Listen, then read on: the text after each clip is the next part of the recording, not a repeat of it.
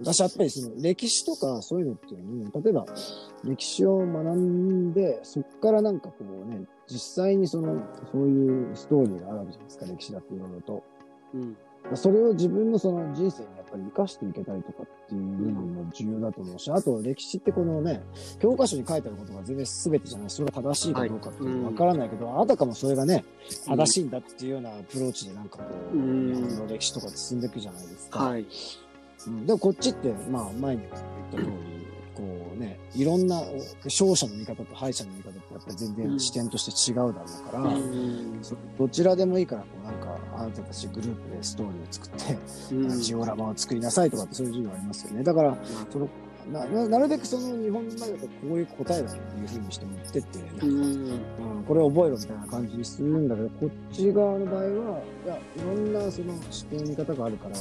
答えはないから、うん君たちが自分たちでなんか何でもいいから作りなさいみたいな、そういうふうな自分だったりとか、うん、なんか、その科目自体がもうなんか、全然違ってますよね。なるほどです。やってること自体が。うん科目っていう考え方まあもちろんね、うんそういう分類するっていうことは必要なのかもしれないですけども、まあ、先ほどちょっとキーマさんがお話しされたように、まあ、世の中に出た時に、えーと必要、うん役に立つというか、まあ、生き抜くスキルみたいなところのベースを作ってるようなそんなイメージそうですね。そうですね。だから、生き抜く力ですよね。だから、うんその分野っていうのもその分断されて、例えば日本とかだと物理科学、なんでしたっけ、地学なんとかとかいっぱいありますよね。でもうんこっち大体サイエンスなんですよ。あーって作られるわけですねなるほどそうそうそうそう。だから、その中でもっと分野横断的にこういろいろと学んでいくわけですよね。うんあなんか質問が、うんだし、はい。三六さんです。あ、えっ、と、マリエさん、ありがとうございますということで、あ先ほどのね、科目についての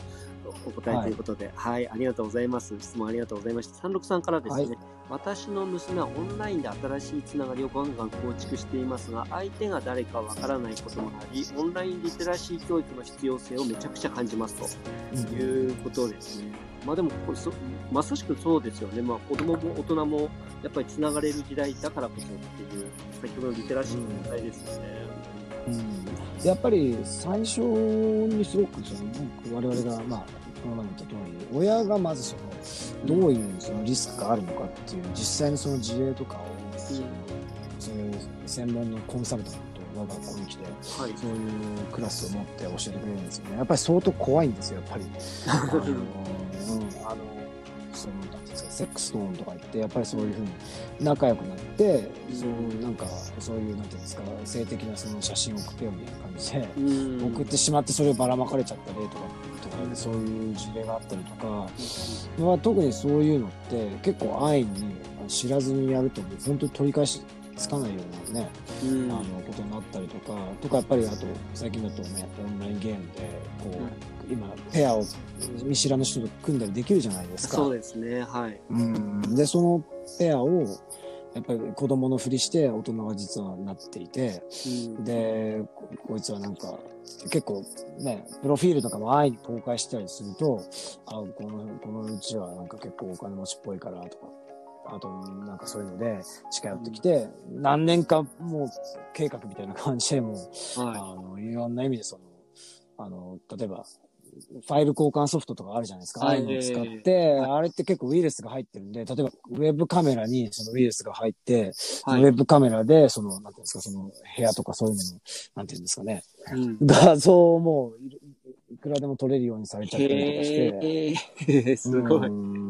もう怖いんですよ、本当いろんな意味で。ーん。うんなるだから、ほどですすごくやっぱり、うんあのー子供に、とにかくその、うん部屋に勝手にその PC 端末を持って子供が自由にその、あの、サーフィンをちっちゃい時からできるようにするっていうのはもうすごく危険極まりないっていうふうに、うあーん。の、それがまあ大前提で、親と一緒に親のいるところで、あの、まずは使うとこから始めましょうみたいなとこから始まって、あとそのチャットとかそういうのにしても、まず親とチャットしたりとかっていうのをやって、で、あとはそのお友達ですよね。で、お友達とのチャットとかっていうのも、もう親が全然その、見てていいですかみたいな。うん。そう。で、て先生はもちろんモニターしてますし、でそういう部分でちゃんとその、あのーとにかくそういうふうにして、あの、まずプライバシーのないとこからちゃんとやり方を教えるみたいな。でも、それって結構その普通のなんていうんですか？あの、リアルの世界だったらそれ当たり前ですよね。知らない人についていかないとか、知らない人と会っても、はい、あの、警戒するって、リアルだとやっぱりね、当然そういうことするんだけど、なんかバーチャルだと全く別世界なのかなっていうふうに勘違いしちゃう部分があるじゃないですか。でも明らかにサイバー空間っていうのはリアルの延長で、はい。で、やっぱりいい面としては、やっぱりね、あの、不特定多数の人とその時空を超えて繋がれるっていう、すごく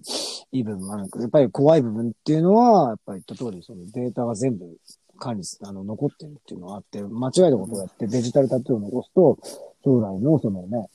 キャリアに大きな影響を出しちゃったりとか、うん、あとはその、その、相手のプロフィールとかそういうのっていうのは必ずしもそのね、あの、信用できるかっていうと、うん、ね、全然アバターで信用できないじゃないですか。そうです、ね、信用できないって考えてた方がやっぱりすごくいいわけですよね。だからそういう部分に関してもやっぱり何重にもそうやって、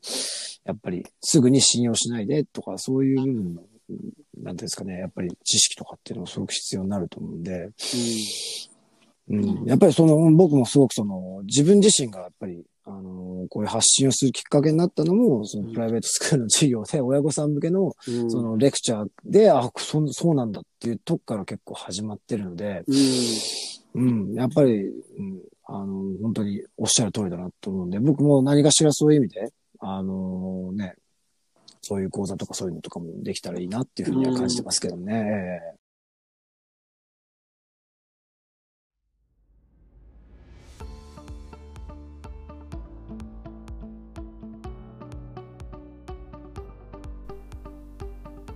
今回も最後まで聞いていただいてありがとうございました。このタイミングでピンときた方は是非フォローをよろしくお願いします。質問や感想などがありましたらコメント欄の方に書いていただけるととても嬉しいです。